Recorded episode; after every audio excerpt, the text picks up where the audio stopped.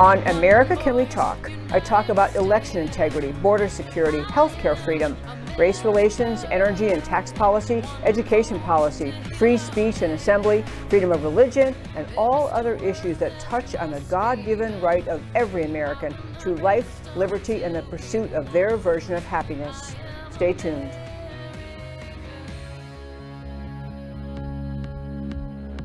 You preach your tolerance, but lecture me. Is there no end to your own hypocrisy? Your God is power, you have no shame. Your only interest is political gain. You hide your eyes and refuse to listen.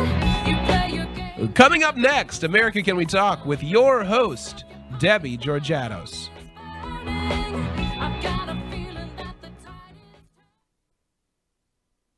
And hello and welcome to America Can We Talk. And my regular listeners, you're again recognizing this is not our home studio. I'm very happy that we're able to do the show remotely in August from California. And just same show on a Thursday, we have one guest joining us, a truly stellar, very interesting guest. I'm so glad he was available today. So we're doing our Thursday show without our studio audience. So I don't have a studio audience to clap and say hello, but I want to welcome to the show someone I've actually talked to a few times and really enjoyed following over the years, Patrick Byrne. Before we bring him on, I want to show you something, because I will tell you that this morning I was going to listen to a bunch of interviews and type an outline, and I got a tiny bit distracted reading an article that was in Capital Times, and I want to actually ask Emilio if you can show the cover of that. Can you? Yeah, there you go. That was the most amazing long read story, and after the show today, I will post this on our website, AmericaCanWeTalk.org, because it is a riveting and detailed interview with Patrick Byrne, who's had the most amazing life you can possibly imagine. So thanks for showing that, Emilio, and let's please welcome to the show, Patrick Byrne. Hello, sir. Debbie, thank you very much. As they say in theater, it reads better than it played. Well, I don't know about that. I will tell you, I thought I would skim it, and I was irresistible. I ended up, anyway, it was just a really, really good article. And it's actually a really good place to start, because I think people, for many people in America, you really came to broad knowledge in America's kind of kitchens and living rooms during the 2020 election, and when there was a great question being raised about the outcome of the election. And so that's when I really became aware of you. We have a mutual friend in Sidney Powell, who actually happens to live near us in Dallas and been on the show many times and spoken at my Women for Freedom summits. So but you and she were working together in 2020 related to the election. So before we get to all those meetings that were extraordinarily interesting surrounding the 2020 election, I want to go back and talk about the Capital Times magazine. You called it, you referred to that interview as my most revealing post ever. Now you know the rest of the story. Please spread widely, as in our information war, there is a hypersonic missile. Only chance you have to strike with it is now. That was a great quote. And the other one is from Lieutenant General Michael Flynn, who has also been on the show, who's just a great American. I don't want to read the lengthy statement, but Lieutenant General Michael Flynn is one serious, earnest patriot who served this country, continues to serve this country, to be speaking up about what's happening to this country. And he has some quick clip I want to read from that we had to say about you. Through my work as a senior intelligence officer in the world of national security and special operations, I've known about the courageous work Patrick Byrne has been directed to do on behalf of the United States government. Most people don't understand the work of national intelligence assets, but that is what Patrick has been asked to be when it comes to the opaque world of government-to-government relationships. And he's, he's also gotten to know him, Patrick, personally. I've gotten to personally know Patrick over the past few years for a variety of reasons. So he's just, he's really singing your praises, and I hope we get time to talk to you today that you and he have been working on the fifth generation warfare things, which are all by itself amazing. So I'm talking a lot because I'm excited you're here, and I want to just tell our listeners all about what what you have done in your life. But let's go back to what you described. Or actually, I want to go back to the indictment of Trump, because this is on everyone's mind. It's on the top of mind for everyone. The core premise of this entire prosecution of Trump by Jack Smith right now is that he basically knew the 2020 election was legitimate. So it was, you know, he was dishonest in his efforts to stir the American public up. He was, you know, they try to talk about creating an indictment, but he basically is talking about Trump knew he had lost fair and square, and he wouldn't stop talking about it. And you've made clear that that premise is absolutely untrue. He didn't know. In fact, he knew quite to the contrary. Correct. So I'm jumping around where I want to start because there's so many great things. But I guess I do want to go to this prosecution of President Trump. To start with, go back to when you got involved in the election assessment and what was occurring in 2020. And you had that famous meeting in December of 2020 in the Oval Office, Sidney Powell, et cetera. Did you have a sense that President Trump was pretty sure the election was stolen? Was that what you perceived about him from what he was saying? Absolutely. And I'll be the first to say that's the first time Trump and I ever met, and I didn't vote for the guy. I didn't vote for him either time. The journalists always write, oh, well, this is something Trump. I didn't vote for the guy either time. I will be witness number one to say he absolutely did believe he knew correctly that the thing had been rigged, and he strongly suspected foreign governments were involved. So I will be witness number one. He absolutely believed it was rigged. In addition, the essence of what we went into that Oval Office meeting to talk to him about was unlike what the media portrays, that we had a bunch of theories of vote flipping from space and South Korean jets stuffed with ballots. Had nothing to do with any of that. The federal government itself, what we were pointing out to him is, Mr. President, the federal government itself in the last 2 months has made a bunch of statements that are all you need to conduct an investigation. The federal government itself, the DHS in its annual report in October, put elections right at the top of what was going to be attacked.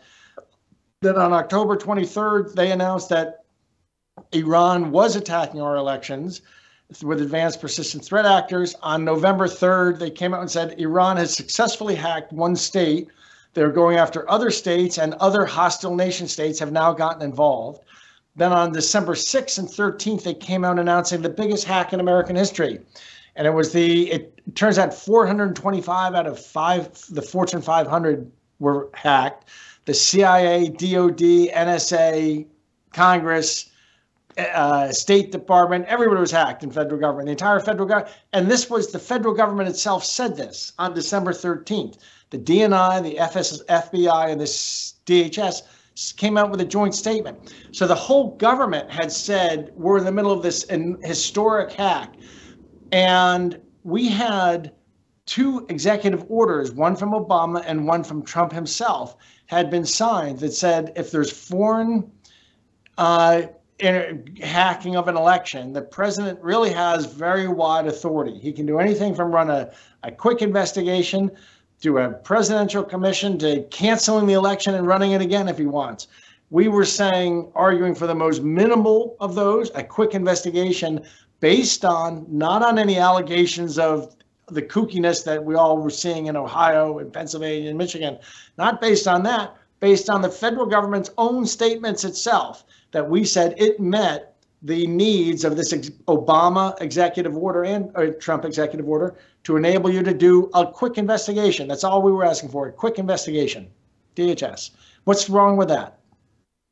Nothing would have been wrong with that. Actually, I'm glad I didn't know, and I'm pretty seriously into this election integrity issue on a wide range of avenues or aspects, but I didn't know until reading this article that there'd actually been an executive order by President Obama. And really, when you are the president, the idea that you would permit an election to be obviously stolen when there are indicia of a theft of an election, especially by foreign powers, of course you want something in place that says you don't have to just tolerate it and go with the result. So I didn't know until I read today, Obama had said this, and then as you just recounted, numerous statements out by the government saying, this looks like it's a serious problem, this may have been a hack. So you were in there essentially saying, take the safest route and at least investigate.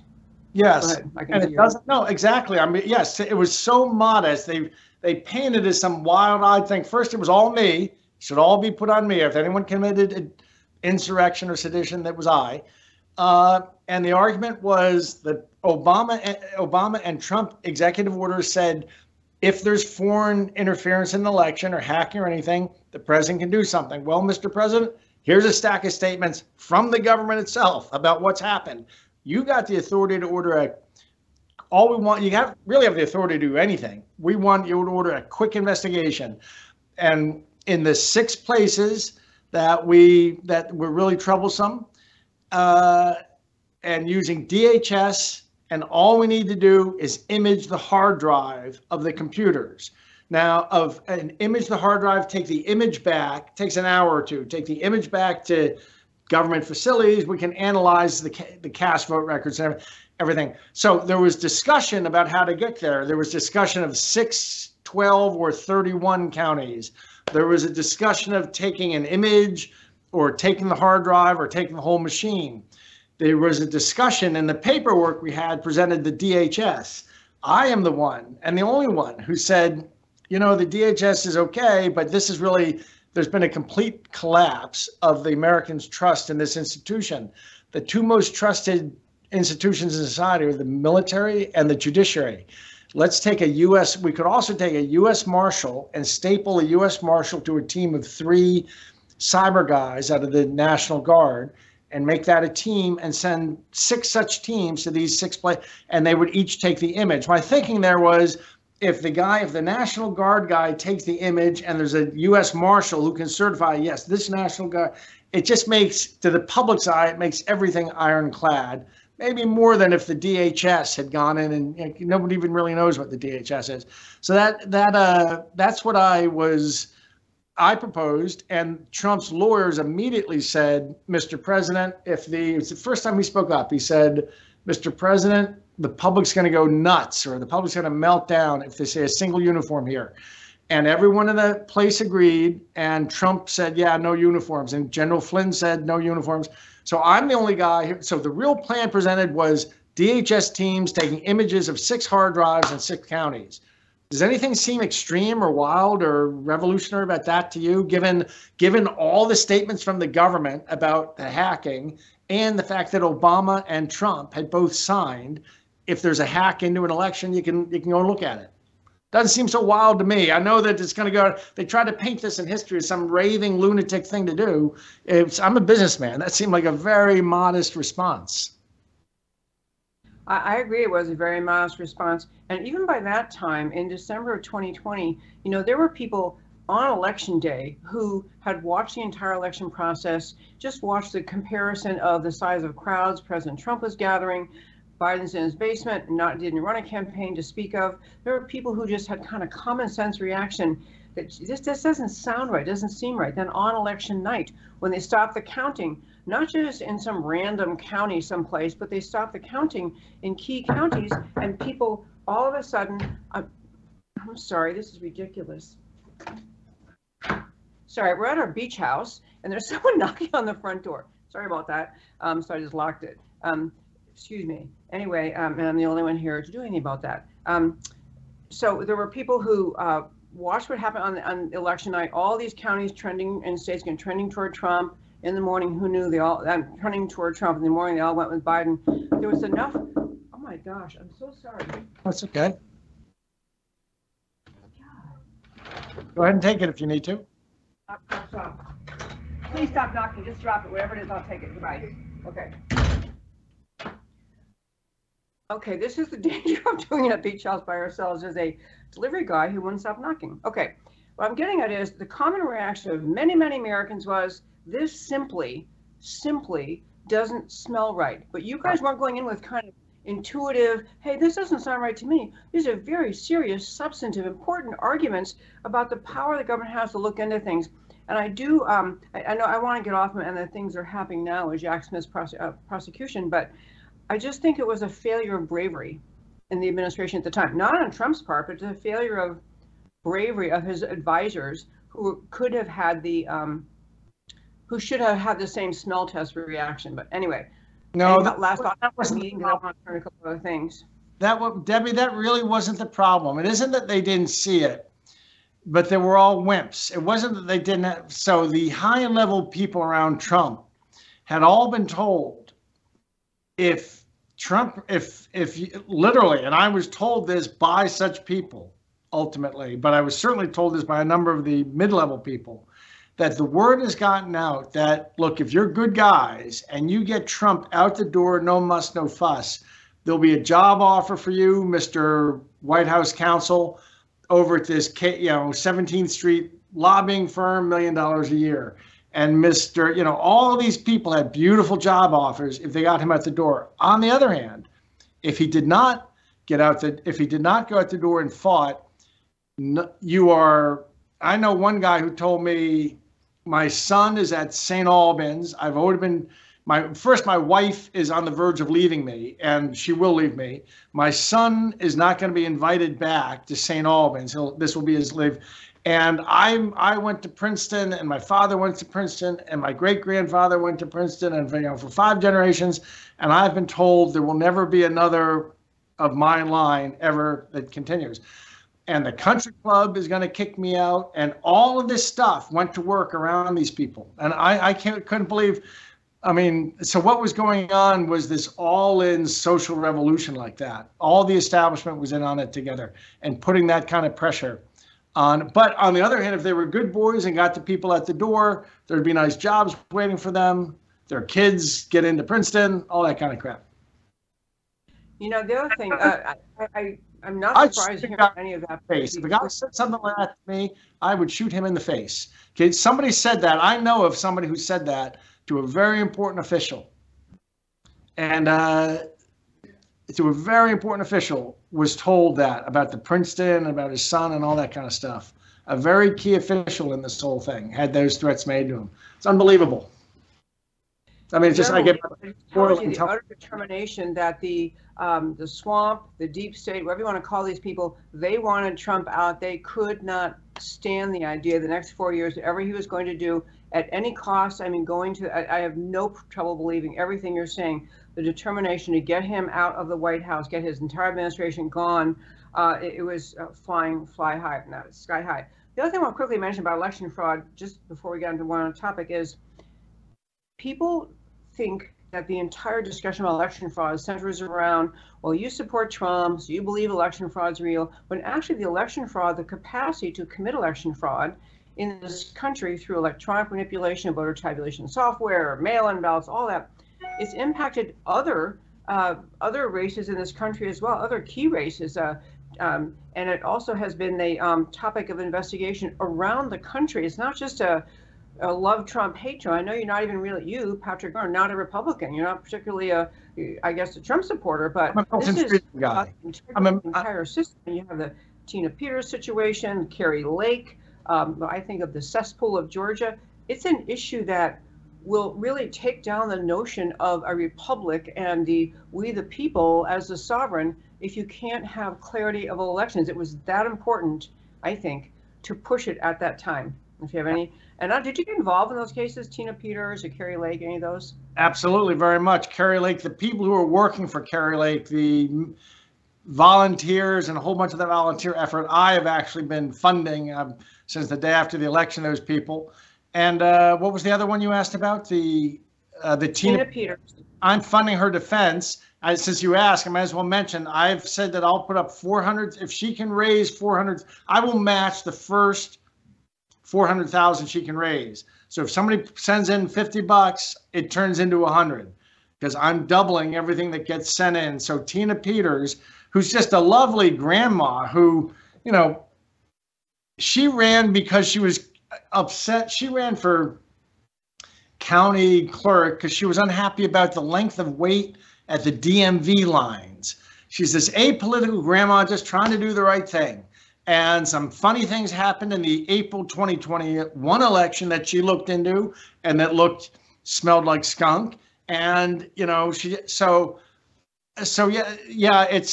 kind of funny going back to your point. It's a lot of these people in the establishment knew what was going on. They just decided they hated Trump so much. I was never a Trump hater. I felt about him like I felt about Obama. I didn't vote for either of them, but when he got in, he was my president. I helped any way I could. I've come to realize is that I love the people who love Trump.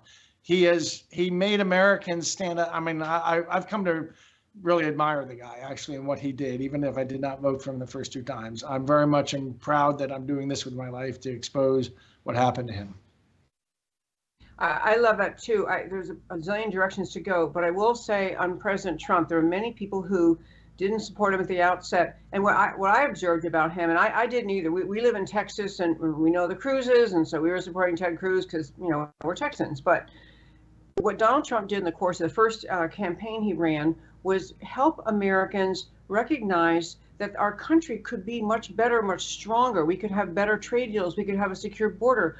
We could kind of build the strength of America again. And he made people feel good about being American. He had Joe Lunchpail's vote more than he had a lot of the intellectual elites vote. He had Joe Lunchpail, who would like someone saying, hey, America's a good country, we should try to restore it. So I think people got around to seeing him differently than they might have at the outset. And on Tina Peters, yeah, she was on the show like 2 months ago. She was actually here in Dallas. We had a great conversation. I love her. She actually spoke at my summit last year. She wasn't allowed to leave the state at the time, so she had to speak via, but she was just, she's just a stellar human being and a straight arrow, and really she is taking the arrows for things that she shouldn't have to be. So thank you for supporting her and Carrie Lake. We were just with Carrie Lake like last Friday. And she's happened to be speaking in California. So we saw her again and got a visit with her. They're both just amazing patriots who are being really being mistreated by our system. Okay, I do want to get to, so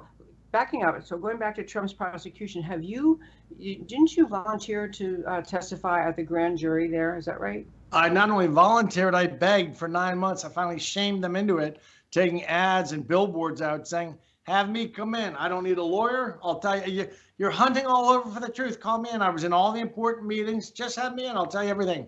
They wouldn't meet with me. And it's kind of funny because they know how important I am. I don't mean to be like this, but my testimony is quite important, and there's a reason they've been keeping it suppressed. In fact, you'll note if you go back to when they opened the J6 committee, Liz Cheney in her opening speech said, and on the night of the worst moment in American history, when on the night of December 18th, the Oval Office was penetrated by General Michael Flynn and Sidney Powell and someone else. They won't even mention my name. And the reason they don't want to mention my name is because they were afraid I was going to come out with the information that is now in that Capital Times magazine article. Yeah, I will push it again very quickly. We're going to post a link to it on our website. I encourage everyone, you've got to read that article, not only for the other amazing history we'll get into it, Patrick Byrne's life, but the detail there, just laying it all out, nothing to hide. So you haven't been invited to speak to the January 6th committee, haven't been invited to speak to Jack Smith, grand jury, and you know the whole story. It's kind of like we have an eyewitness, but heaven forbid he tell anyone what the truth was. Is this just me? Good for you, Debbie. I didn't realize you were this bright. Like, it seems so obvious. Isn't it funny? Like, I'm the key witness and I can talk. Anyone else there, Rudy is going to say executive this and attorney client, Sidney's going to say General Flynn doesn't want it to. I'm the only guy who can talk, and I was there, and I'll tell the whole story, and they want it suppressed, and that's because they don't want my truth, because they want to be free to construct a fake narrative. Jack Smith, I hope we meet, sir. Call me. Put it. I've already said many times publicly, put all of J6 on me. Nothing violent. Anybody touched a cop, you're not on my side. Anybody broke a window, you're not on my side. But I called people to D.C. I told everyone to be peaceful and such. I didn't really understand it I thought we were all rallying at the Washington Monument. It wasn't really supposed to have anything to do with the Capitol. In fact, you want to know something funny that has been missed in this? So we all know that J6 was one part Fedsurrection and one part Antifa, right? But something that's being lost is I think there were Republicans involved in it. I think they were anti-Trump Republicans. And I can tell you something that's been glossed over. That J6 rally was supposed to occur out on the Washington Mall at the Washington Monument. And it was supposed to be short, and it was supposed to be much shorter. It was supposed to be General Michael Flynn talking, doing the history thing, and then two scientists we had, and both of them government scientists, one from the NSA and one from Los Alamos. really smart, sober, very sober, whatever the opposite of Jovan is. Jovan is very colorful. I love Jovan. He's like, you know, but I'm talking about very sober, professorial people who've been studying this for decades in one case, and they could get up and explain in this very professorial way why we on January 6th had to really doubt what the reported results of the election and how we needed to take, and it needed someone to go and inspect and look at again, 10 days or whatever. And so the Senate, we felt that the American people deserved to know, and the Senate and House deserved to know, and the whole world deserved to know why America, whose brand is elections, had us standing there saying this election was deeply rigged and needs to be, and all we thought we wanted the Senate to do or Congress to do was delay things a week or 10 days, send everything back to the states, let the states look at, you know, it's come out four of the states had asked for their electoral votes to be sent back, and they wanted to do what happened in Arizona. If you remember on November 30th in Arizona, there was a hearing and hundreds of people showed up and explained to the Senate hearing what happened to them on election day and all this meshigas, all this crazy stuff that happened, and also some expert testimony. We wanted each state, at least of the six key states, to do that themselves, have a couple of days of hearing, and then recommit their electoral votes. And as Mike and Flynn and I said to each other, we were so fed up at that point. We're saying, we don't care. If they want to recommit their electoral votes to Joe Biden, that's their business. If they wanted to say, look, the Wisconsin Supreme Court had already ruled on December 20th that a significant aspect of how the election had been run was unlawful. Imagine, you know, if Wisconsin had just wanted to if their legislature had taken it back, had a couple days of hearings, heard from everyone they could about what happened, and then said, well, you know, we're not really sure what happened. The vote comes up Biden. We see that there's a bunch of problems, but we're not really sure. So we're going to commit this to Biden, but make sure we have a deep investigation after the election. That would have been fine. That's their business. They could have done that. But if they wanted to say, gee, given all the meshigas that's been uncovered, that's a Yiddish word that just means craziness. Given all of that that's been uncovered and this and that, we looked at it. We think that we think that Trump won. They could have done that. Would have been just fine with us. It was a piece. If they had done that, there'd be no civil war, no animosity. This whole thing could have been resolved peacefully. So that's all that was supposed to happen, was that 30 to 45 minutes of something from Mike Flynn, then these two scientists, and then me. And I had this whole little peace message, a whole little thing about why we have to keep this peace. And it was all a message, though, to this Congress, who would be voting at 1:00, and why they should consider not finalizing things, but sending things back to the states, which I will close on this note. There's nothing that offends the Constitution about doing that. Now, it breaks the 1881 Electoral Count Act or something, which stipulated January 6th.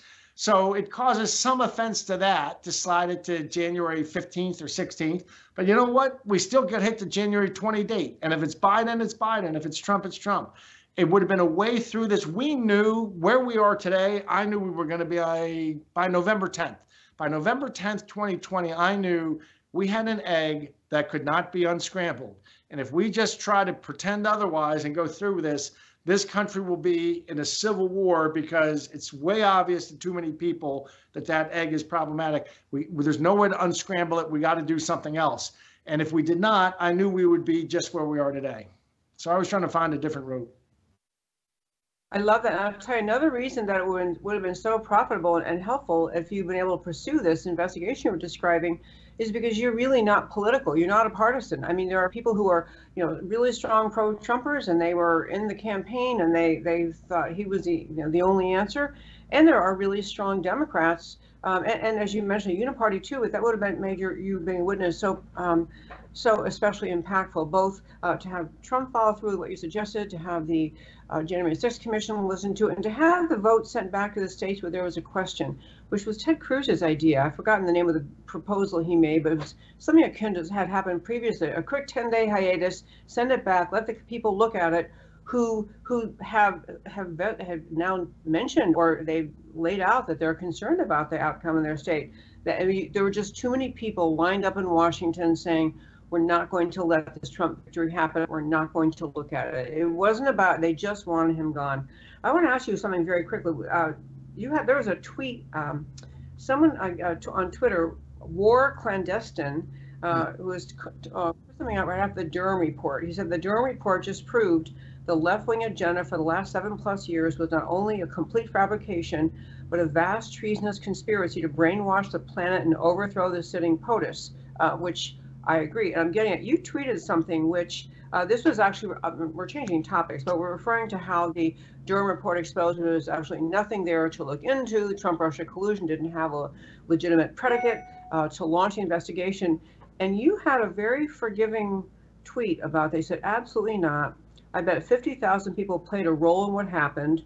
We're not going to jail or hang 50,000 people. This is again, a Trump-Russia collusion. And you said that would take years to adjudicate and cause the civil war we just spent years avoiding.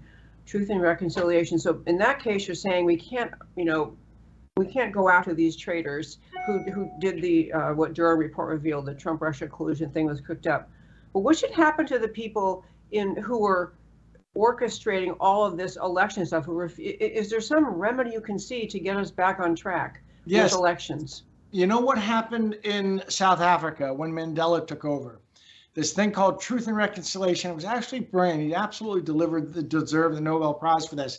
He realized that if he prosecuted every white jailer who had beaten a prisoner or something, it would take, there'd be first 150,000 people to prosecute. It would take decades and the whole nation would die in a civil war first. So he made a deal. Anyone who wants to come forward and say what they did under apartheid, tell the truth, you get forgiveness. And every town and village and city had these councils set up. And people could come forward and say, look, this is what I did. This is what I did over the last 10 years. And I was a jailer and I beat 3 prisoners and I tortured this and that. And you could say anything.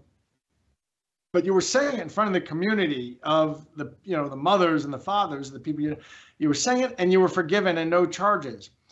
But if you left something out, if you neglected to mention that you would actually, there was this other guy that you lynched or something. I mean, you could say I had lynched somebody. I took part in 3 killings, boom, boom, boom. You were forgiven. But if there was a 4th and you left it out, and they found out later, they could come prosecute you for that. So it really created this great incentive for everyone to get everything on the table quickly. And if you kept something to yourself, you don't know if your buddy is going to do the same thing. So it created this incentive in a matter of 30 or 60 days. Everything was on the table. Everything was out. There was nothing to argue about. We need something like that to happen. And I think it's not just Democrats. I think there are Democrats and Republicans. I think there's a lot of stuff that needs to be said and told the truth about. I was going to mention truth and reconciliation. Yeah, if you either refuse to testify or refuse to come forward, as you're saying, didn't tell the whole story, that was enough, and then you're still going to be prosecuted. I don't know. I just think with respect to the Trump-Russia collusion and the corruption that had to have occurred at the highest level of the Department of Justice as well as the FBI, and what has occurred with the January 6th overreaction to a protest. Some people were very violent, many were not. I've had people on my show who literally never tried to enter the Capitol, stood on the Capitol grounds on January 6th. It's a very simple farming couple in Texas. They weren't even really political, but they liked Trump. Went to Washington, standing on the Capitol grounds, praying for the country, and they end up getting clobbered by a police baton. Some officers start hitting them. They pushed him away to get away and left. They're going to trial this month in Washington, and they're facing 20 years in prison each. I can tell you all about them out there. Well, Jalees and Mark Middleton. Jalees and Mark Middleton. Their trial is this August. They literally didn't even think about going to the Capitol, and they're driving across. They don't even fly. They don't fly. They're driving cross country to go to their trial in Washington. It's the most, and they don't have any money. But I'm telling the story to say so much has happened, and I do think with respect to Trump-Russia collusion, I think with respect to January 6th, there are many people inside the Department of Justice and the FBI who do understand they have culpability. I don't know how to get out all of it, but they need to not be in those jobs anymore, in my view. Okay, you want to respond to that before I jump into my next topic? Because I want to hit some other things in the Capitol article about you that were amazing. Go back in history a bit. Well, before we do, well, thank you. But before you do, I'll just mention that we need to, I think there is a crust, there is a swamp, there is a crust that needs to leave government. They don't have to leave. We need to be clear. We got to get through this. And, we're Americans. We're not going to go hang people from street lamps. The way to do this is actually with generosity. There is a lot of people in government, in particular, there's a type of employee that sort of gets there to the top through political appointee and then burrows in. It's called ram-specking in, and it's not working your way up from the bottom. It's sort of taking the political appointee route again.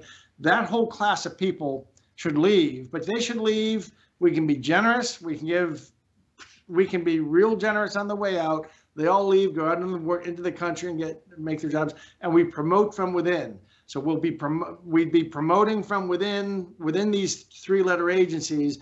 But it's that group of people, and I think it's only 1,000 or so across that I understand the real problem. They got in there not by being great agents and moving their way to the top, but because they went to Brown and studied sociology and made the right donation, and they got some appointed position, and then from above, they dig into the bureaucracy. And that never used to be done until about 30 years ago. The taboo against it stopped. And now both parties have done it. Maybe it's a few thousand, maybe it's a couple thousand across the federal bureaucracy, maybe it's a few hundred. But I hear it may be as little as a few hundred, but they just have to go. No one's going to get hung. They just have to go on their way and take private sector jobs. And we can be generous on the way out. We're going to get through this. My dream is we get through this in some way that no one else has ever got through it. And that is there's not a shot fired and there's no one that gets hung from a lamppost, even if they're guilty. I love that idea. I don't want anybody hung or on all that kind of stuff. I do think the removal of people who have shown they don't have a loyalty and allegiance to the rule of law, they don't understand the mission of the federal agency they work for. It's gotten political, and they were okay with pushing, weaponization against the political enemies. They're okay with having an element of policy of left-wing thinking, or whichever side it is, political thinking driving their jobs.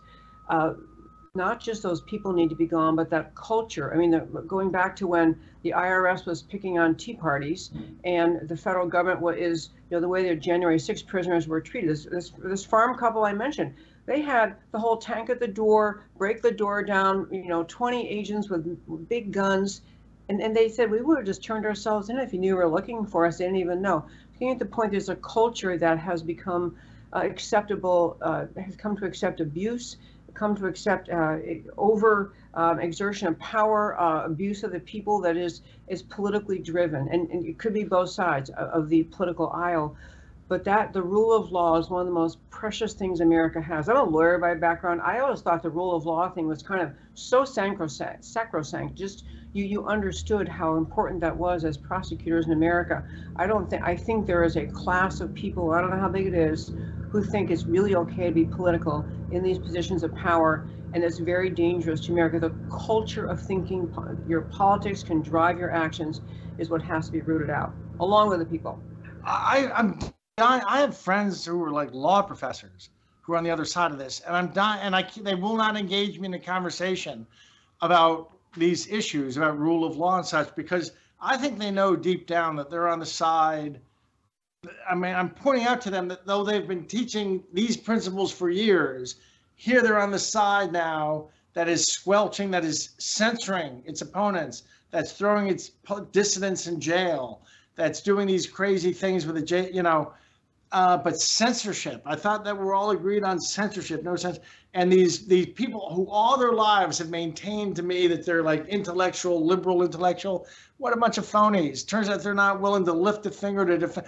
The real lesson of World War II is mistaken. People think that World War II was to teach us not to be nationalistic. The real lesson of World War II is when people come to challenge values like rule of law and free speech, you got to stand up to them immediately. You can't let them get an inch. And we let them get an inch here. And we let them get an inch.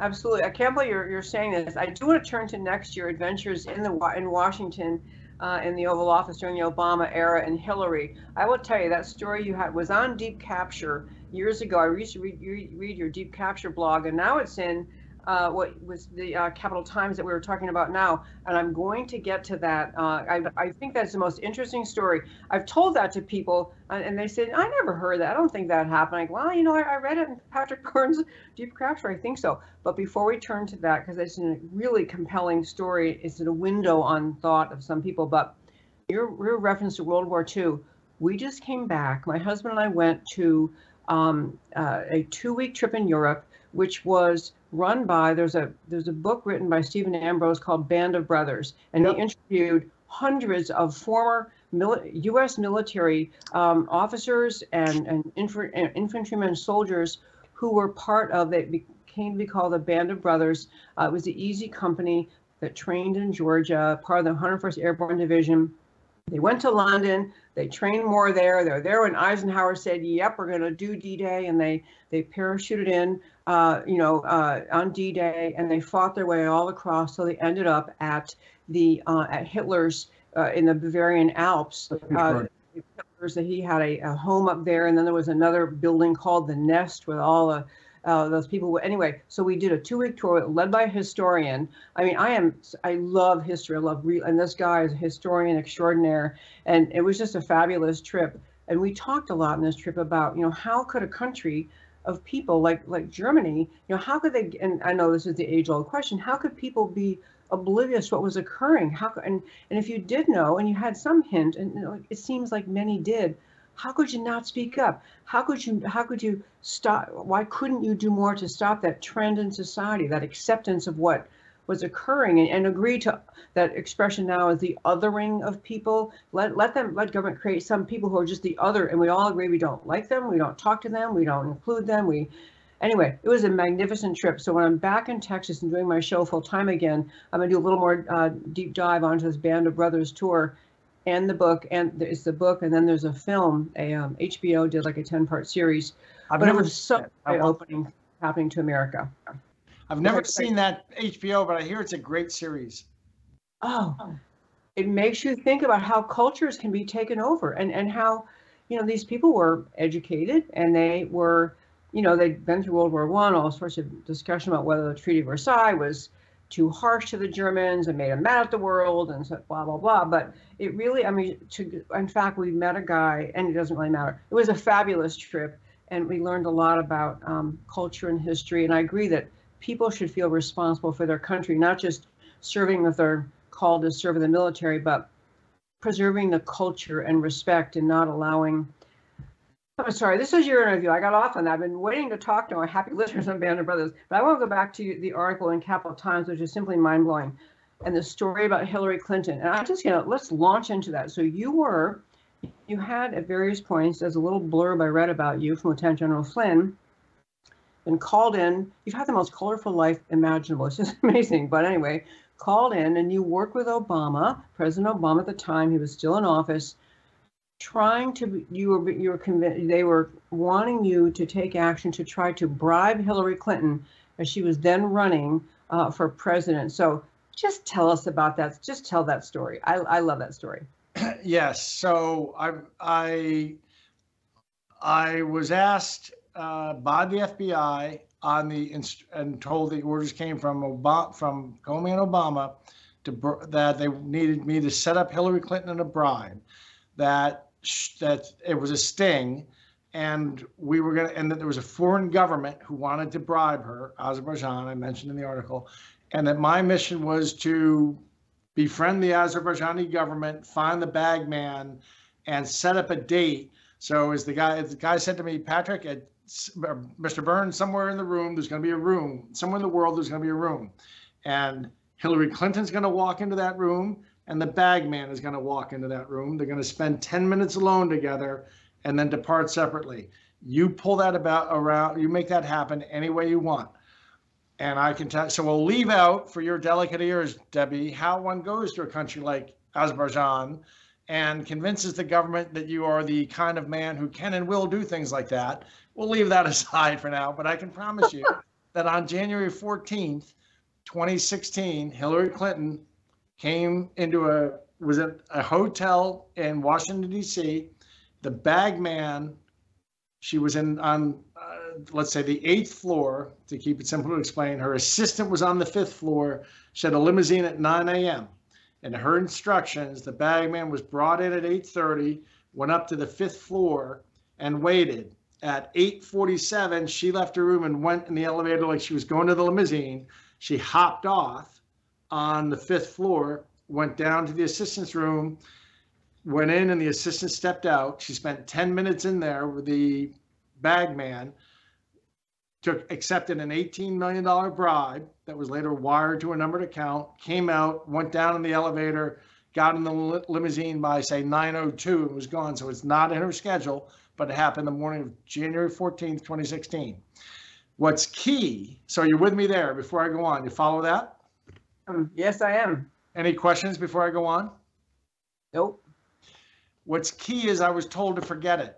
After, when I met with the federal government again, first 2 and then 3 agents told me I had to forget every second of this ever happened. And they gave me some cockamamie stories at first, but they could tell I wasn't buying it. And finally, one of them, who I was personally fond of, although this happened, he said, Patrick, think of it this way. At this point, and this conversation was the first week of February 2016, at this point, Patrick, President Obama has his people across the federal bureaucracy, but especially the Department of Justice.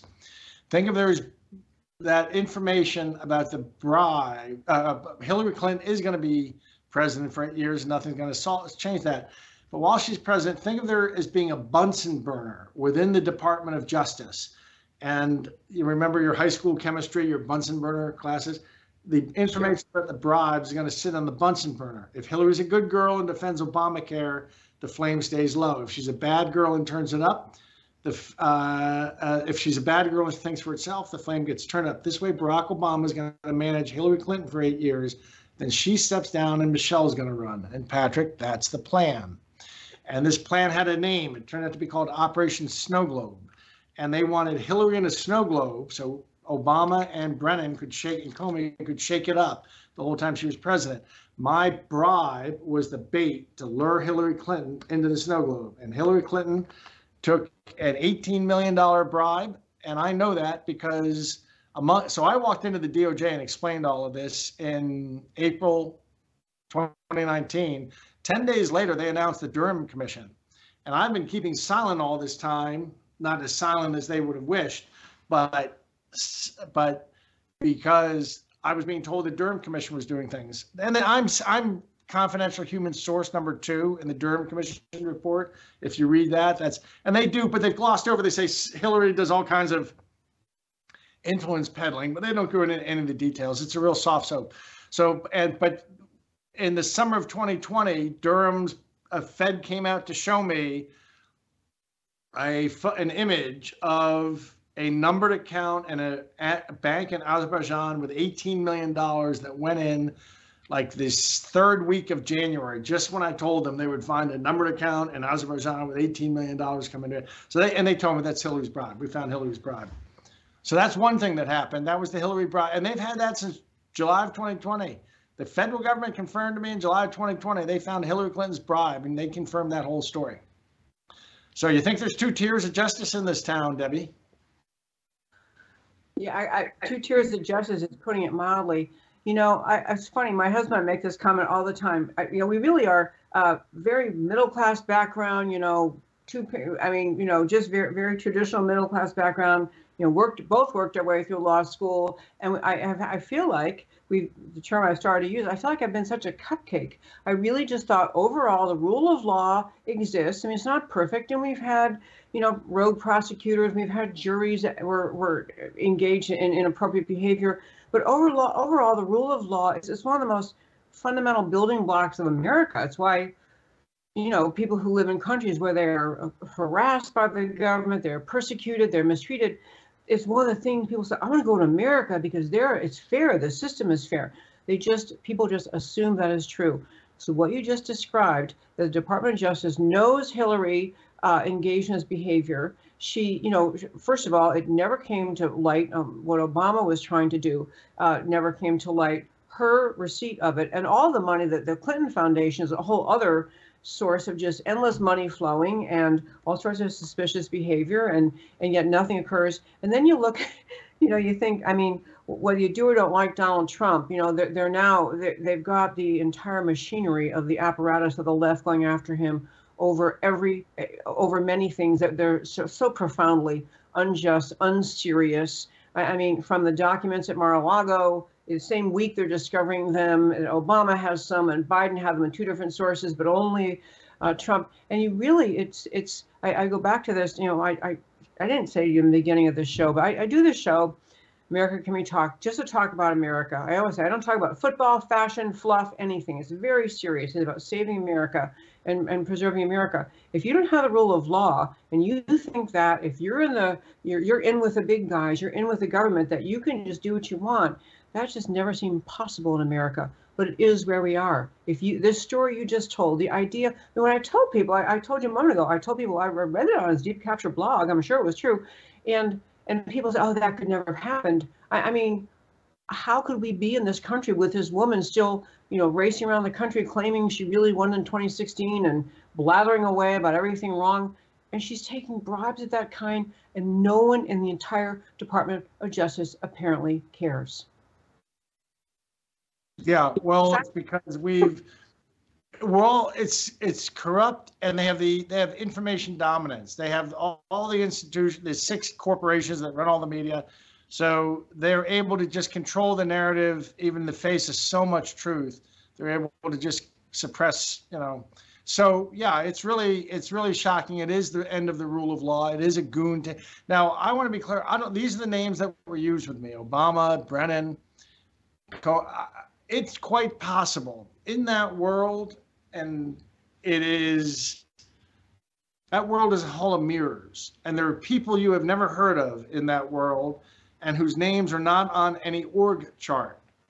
And this could well be, let's call it a deep state. This could well be a group of people whose names I don't know that were within the government that contrived all this and spun up. So I don't really know who's behind it. It would take about 48 hours for a determined senator or somebody with subpoena power to find out. So the fact that this has gone on for 7 years with no progress tells me it's the authorities are corrupt. They really are corrupt. Yep. And you know, I will forever, I don't care if Pollyanna sounds some whatever, cupcake, but I will forever, you hear people saying, I do all the time. I give speeches. I do all sorts of public speaking, and people will say, America's over. Just give up. You know what? It's going to be corrupt. Find your little niche. You know, protect yourself, protect your family. Who cares what they do? But you can't have that attitude. I mean, if everybody has that attitude, then they do win. So I feel like there's always a reason for a fight, a reason to keep speaking up and standing up.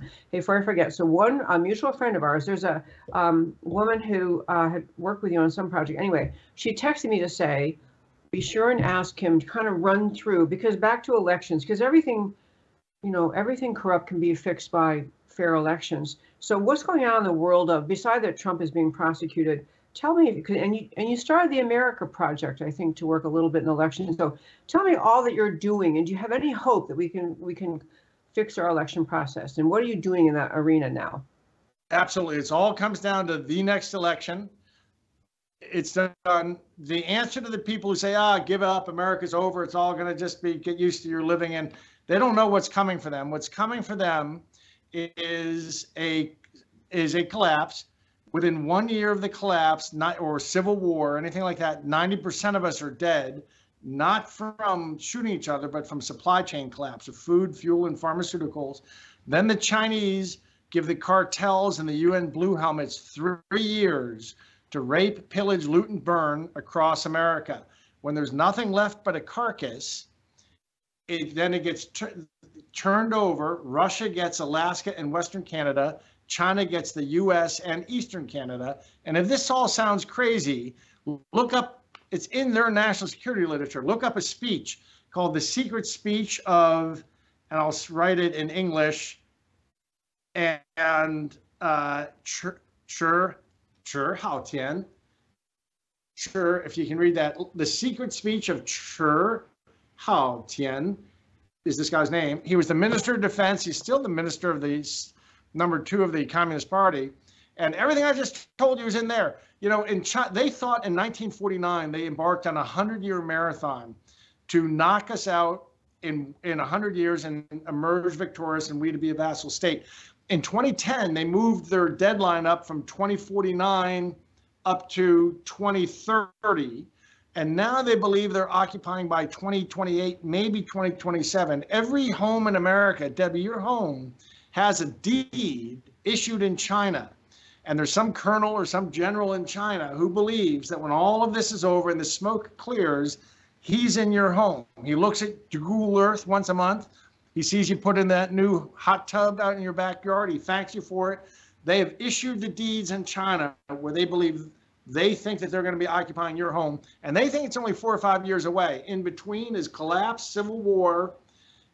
Civil war, we wipe ourselves out. We have a very intricate society. The supply chain collapse takes care of 90%. I mean, I know all these people preparing for the Chinese to invade, you know, think it's going to be like Red Dawn or something. Not at all. It's going to be like The Walking Dead.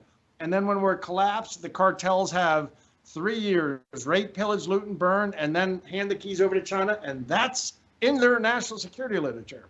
Please tell me. I've had Gordon Chang on the show. You know Gordon? Oh, I love Gordon Chang. I don't know him personally. He's great.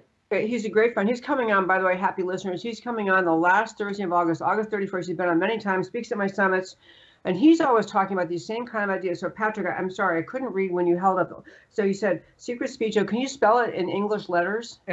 Yes, it's C-H-I.